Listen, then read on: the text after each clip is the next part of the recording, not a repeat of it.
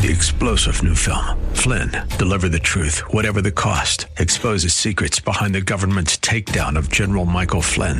Flynn knew what the intel world had been up to. He ordered the first audit of the use of contractors. This set off alarm bells. He told the truth. He was the most dangerous person for Donald Trump to hire. They had to get rid of Flynn.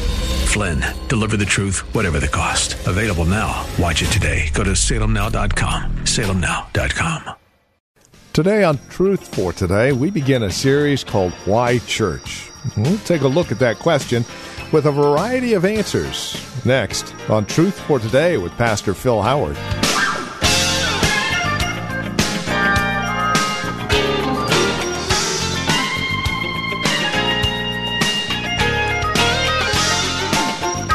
How many times have you heard the statement, Well, I don't go to church, but God knows my heart? Just another way to avoid what God has commanded in Scripture. So, why church? Why do we do church? Why do we go? Why are we a part of it? What should the church look like?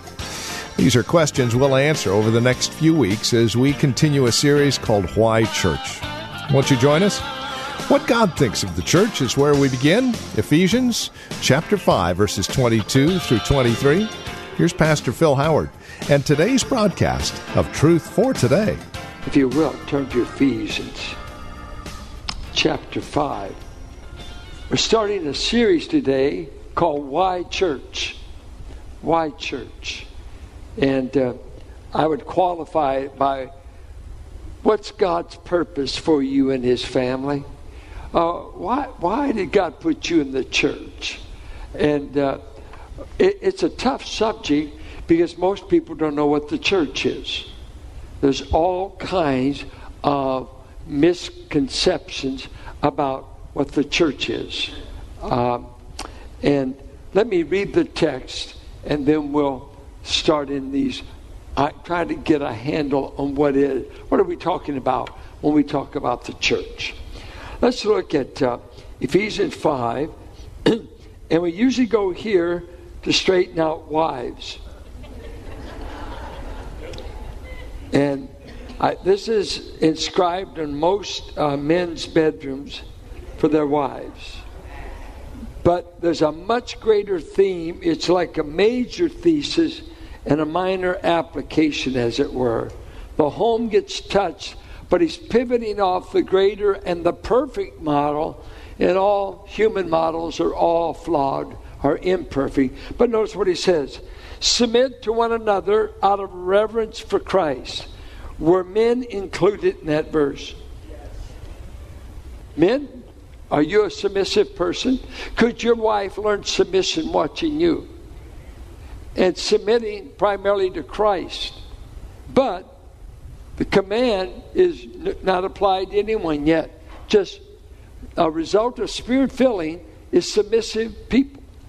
We used to have a man in this church, he said, uh, he, he, would come to board meetings and he would say, Let me play the devil's advocate. And I finally told him the devil doesn't need any advocates. we don't really seek the devil's opinion on the board. But that was one of his ways, and I could always question everything. Uh, why don't you shut up and agree with God? God hasn't made you the devil's advocate. Okay? Submission is a male issue as much as a woman's issue. It comes from the Spirit's work of filling us, all of us. Then he's going to apply it. And now the men breathe a sigh of relief. Wives, submit yourselves always no, no, to your own husbands. And by the way, he didn't say, Wives, submit yourself to every man. One's enough. Submit yourselves to your own husbands as you do to the Lord. Why do we beat a woman, try to get her to be submissive in marriage if she's not submitting to the Lord? And if she's submitting to the Lord, she'll submit wherever the Lord wants her to. Right? I'm going to, again, I'm just reading the verse. I want you to get the, the, the authoritative interpretation. For the husband is the head of the wife, as Christ is the head of the church, his body, of which he is the Savior. Now, as the church submits to Christ, So also wives should submit to their husbands in everything. That's another good question. Uh, who is the church? Is it made of male and female? As the church submits to Christ. Does that include men? Okay, good. Yeah, good. Husbands, love your wives. But notice, this is the point we want to emphasize today. Just as Christ loved the church and gave himself up for her to make her holy, cleansing her by the washing with water through the word, and to present her to himself as a radiant church without stain or wrinkle or any other blemish, but holy and blameless. In the same way, husbands ought to love their wives as their own bodies. He who loves his wife loves himself. After all, no one ever hated their own body, but they feed and care for their body just as Christ does the church. For we are members of his body. For this reason, a man will leave his father and mother and be united to his wife, and the two will become one flesh. This is a profound mystery, and if I just read it like that, I would just take it to be the leaving, cleaving, and marriage, the one flesh. Wouldn't you take it that way? I mean, he just said, lead, cleave, come one flesh. This is a mystery. And for sure it is. But then look, but I am talking about Christ and the church. That's, that's really not just marriage. I, I'm, I'm talking about Christ and his relationship to his bride, the church. There's so he gives a deep mystery how two can become one, procreate one, a child, and how they become one flesh, that they their identity merges into each other, and it it takes the two to make the one. So marriage, the blending of a man and a woman, the procreation of the race, uh, it's full of um, mystery, wonder. But then he says, but I want you to know that connected is, I'm talking about Christ. How do you become one with Him? How do you become considered a member of His body? How is it that you and Him are now seen as one in the Father's eyes? It's a great mystery. It's the mystery of the church. However, each one of you also must love his wife as he loves himself, and the wife must respect her husband. Let me, before I give you five things Christ does to his church, I'm really thinking of what does Christ think of his church? Let me tell you what most people think when they hear church. Okay? Uh, the word came into our language. The word church came from a German word, came to us, and it meant belonging to the Lord. That's what coming into the English. Someone who belongs to the Lord. And I think that's a good handle. Do they really belong to the Lord? Uh, the word church in the Greek, ekklesia, meant to be called out from the world came to Christ, believing the gospel, so they're a called out people. But I like the added idea a called out people who belong to the Lord. That's the theological, biblical use of the word. Okay, let's have that. But then, when you go to uh, contemporary concepts of the church, you hear things like this. Um, number one, let's go to church. Is there any problem with that phrase? What's wrong with it? Huh? The church is going to the to the place, right? You're the church. We're the church gathered right now. In about three hours, will be the church scattered. And when you go out there, that's the mission field, right? Mission fields out there should be here. And so we say building all the time. This is our nice church building. I know the vernacular. We're used to that. But technically, Jesus didn't die for buildings. Jesus doesn't redeem buildings, he redeems people. And so the church is you. People come to this church because of you, and some don't come because of you. There's a saying that goes, To dwell above with saints we love, well, that will be glory. But to dwell below with saints we know, well, that's another story. See, I had a guy tell me recently, he said, uh, uh, I came to the church and I didn't know that I'd ever come back. I said, Why? He said, There's somebody on the platform. I didn't like the way they treated me in a situation. And I said, Sir, you would judge your whole whether you come or not based on one guy that you saw up front. He said, Yeah. What they think of the church. Um, it's not a denomination. Uh, and, uh, and you could be a Christian and be in a denomination, but they're not equal.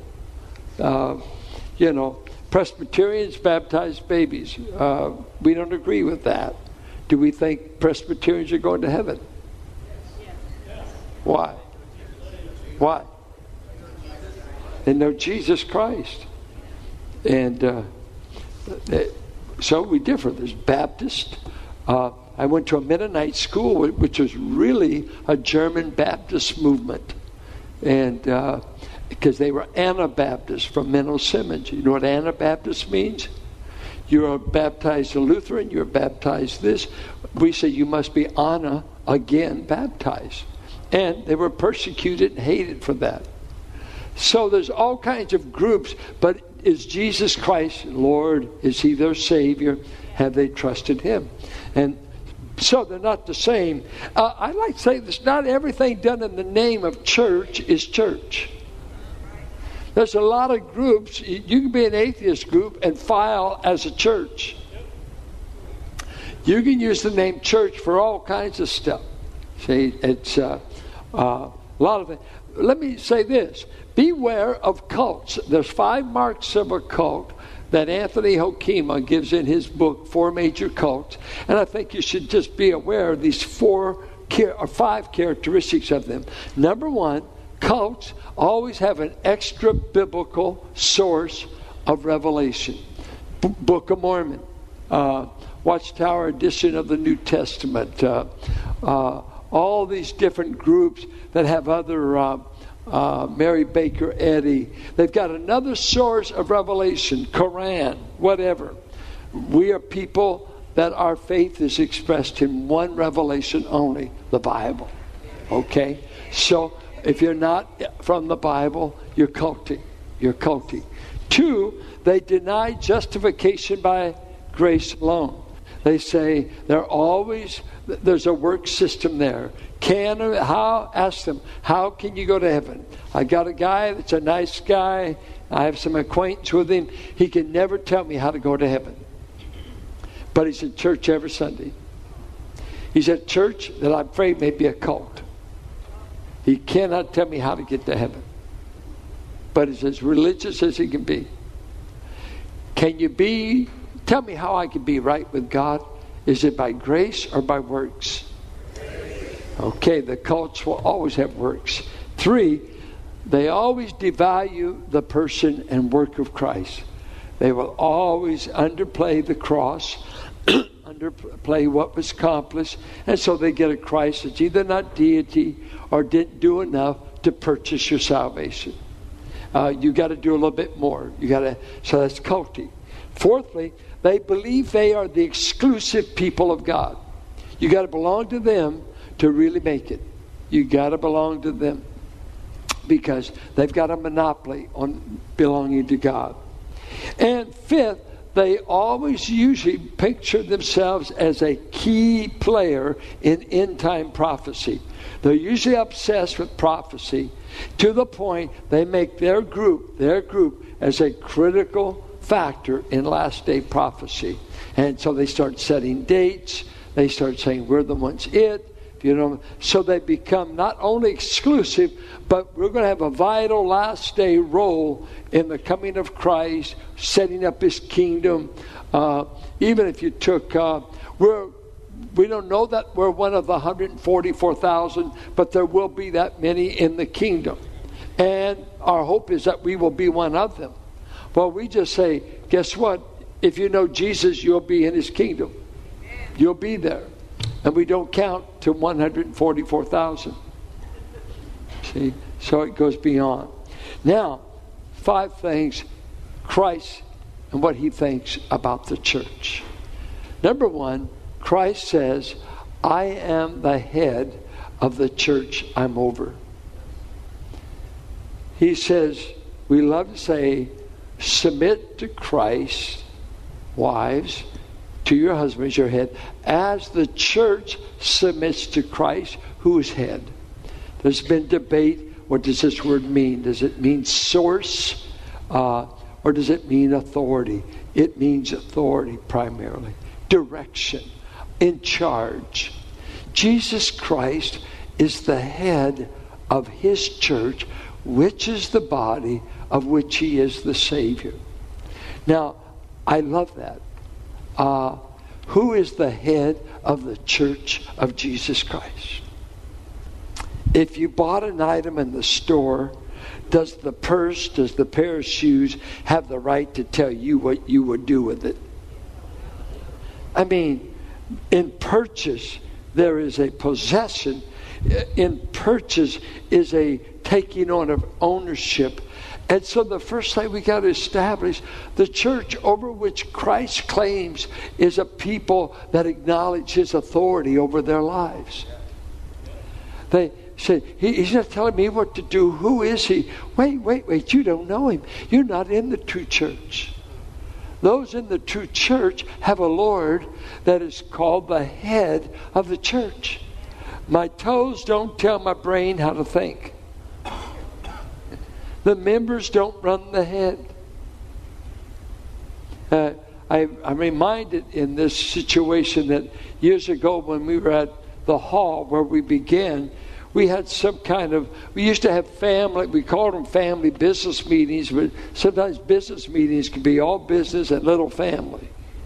Uh, and so it, there was some hot issue. I don't know what it was. And and if you watch yourself most of the issues you're fighting over today give yourself a few years you'll forget the issue you'll forget the issue uh, can't think of what the issue was, but I assumed it was going to be a hot issue. And I was afraid we'd be a divided church, whatever that issue was. And uh, uh, I just that night, I said, you know what? Uh, I think in those days, maybe a Phil Ross or something, he, he was better at Robert's rules and order. He would conduct the meeting. But I, I set a uh, chair on the platform. I said, I know we have some hot issues we're going to discuss tonight, but I just want you to know the chairman of this meeting is the invisible Christ who sits in the chair. Don't say or do anything that contradicts him. He's, he owns this place. He's the boss, not the elders, not the pastor, not the pope. Jesus. And the only way we know what Jesus' authority is, is he has said some things that he's told us to follow. But let me ask you do you live your life under the awareness that God has given you direction, given you guidance, given you someone in the glory that knows how to get dumb sheep to the destination he has for you? He's the head, He's the brains of this outfit. He's the decision making. He doesn't need a vote. He's already won it. He's got the office by way of the grave and by way of resurrection. He is the boss of the church. I'm, you might belong to a church, he's not the boss. I'd recommend find another church. I wouldn't go to the church that I didn't think Jesus got his way. Now, that doesn't mean he won't have a bunch of flawed sheep because you all are flawed just like me. Don't look for a perfect church because you'll ruin it the moment you join. There is no such thing in this life. But He is the head. And He says, I will give direction. I, I will distribute spiritual gifts. I will distribute the Holy Spirit. I'll make a difference in you. meeting. I'll cause your church to grow or not grow. See, uh, when we grow, we, it's quick to say we're doing something right. We got a method that we can lay the claim. Maybe it's the head of the church that I will add to you. He said that in Acts 2. He added to the day, to the church daily, such as should be saved. Hey, only He does the real addition. We can get a crowd, maybe, and maybe not. But the head, the living head, you are under, you are under Him this gracious, loving Savior is the head of your life now. Because we are dummies. We are sheep in need of shepherding. You don't know how to get there. You were in a mess, most likely, when He found you. Don't tar- start telling Him how to lead you. He will lead you, He will watch over you. Two, He said, He loves his church. Husbands, love your wives just like Christ loved the church and he gave himself for it. It is amazing how people who love you interpret you versus your critics. I mean, uh, I had a pastor that's going through a rough time, and, and he just used one day, he told me, he said, You know what? If you film my week and you show the week to my mother versus showing it to my critics. He said, My critics would give you about 10 things about that week. They see this fault, they don't like that. My mother would just say, What a wonderful son. What changes? The information, same information, different interpretation. Love covers a multitude of sin. Where uh, love is thin, faults are thick. According to 1 Corinthians 13, love does not keep a record of wrongs suffered. Love is patient. I would rip that out if I could. Uh, love is kind. Uh, love is gentle. All of this is what it acts. He said, Jesus Christ loves his church. Matter of fact, he told the Laodiceans, I am rebuking you. I'm going to spew you out of my mouth. And I'm going to tell you, everyone I love, I correct.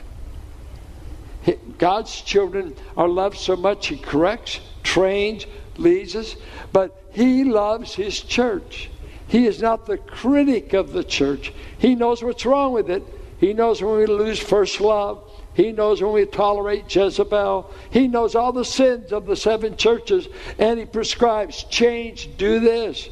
So He's not blind to our faults. And He tells us what we ought to do to correct them.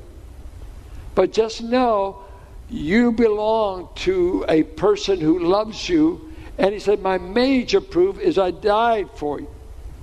I've already paid a price to make you.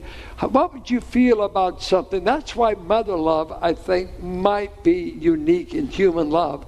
Because to have a baby, to go through the nine months pregnancy, to go through the childbirth process, to do the nursing, to do the diaper change. I'm telling you, uh, the women have a major investment in a life major. I'm not saying men don't, but they've been in so many cultures where the men know how to get her pregnant, but they're not there for much more. And she, that's why you think of mother love, of that enfolding, nurturing, affection. It's why so many men, the most tender moments, Mama, you know, Haggard saying, Mama tried, Mama tried, but I'm serving time. But she tried. There's some, and here Jesus is saying, uh, church, church, church. You belong to someone that loves you. I love the church. And this is Truth for Today, the radio ministry of Valley Bible Church here in Hercules, and our teacher and pastor, Pastor Phil Howard. Thank you for spending time with us today. As always, it is a pleasure and a delight studying God's Word with you that we might mutually grow in our love and admiration for our Lord and Savior Jesus Christ. You have questions about today's program, maybe you have a question about your own walk or relationship with the Lord, we would love to talk with you. No strings attached. Give us a call, and we'd be more than happy to answer any questions we can or pray with you. Our phone number is 855 833 9864. If you would rather write to us, here's our address 1511 M Sycamore Avenue, Suite 278. We're here in Hercules, the zip code 94547. So again, you can reach us by phone, by mail, or better yet, stop by our website and drop us an email. Let us know you paid us a visit. You can find us at truthfortodayradio.org. That's truthfortodayradio.org.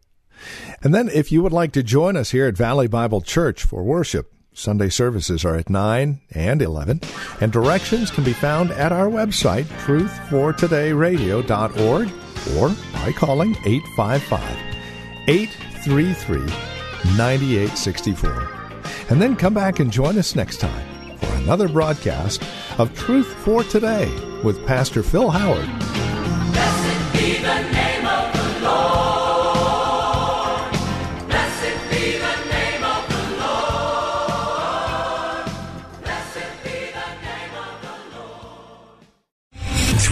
General Michael J. Flynn, head of the Pentagon Intelligence Agency, knew all the government's dirty secrets. He was one of the most respected generals in the military. Flynn knew what the intel world had been up to. He understood its funding. He ordered the first audit of the use of contractors. This set off alarm bells. The explosive new documentary, Flynn, Deliver the Truth, Whatever the Cost, uncovers the facts behind this scandal. Flynn told the truth. He was the most dangerous person for Donald Trump to hire. I find out the worst enemy that I'm going to face in my life is right here in America. They took my assessment and they wanted me to change it. And I was like, I'm not changing it. They had to get rid of Flynn. With in depth interviews, archival footage, and never before seen personal records of the man behind the headlines. I just felt like I was drowning. Flynn, Deliver the Truth, Whatever the Cost. Available now. Watch it today. Go to salemnow.com. Salemnow.com.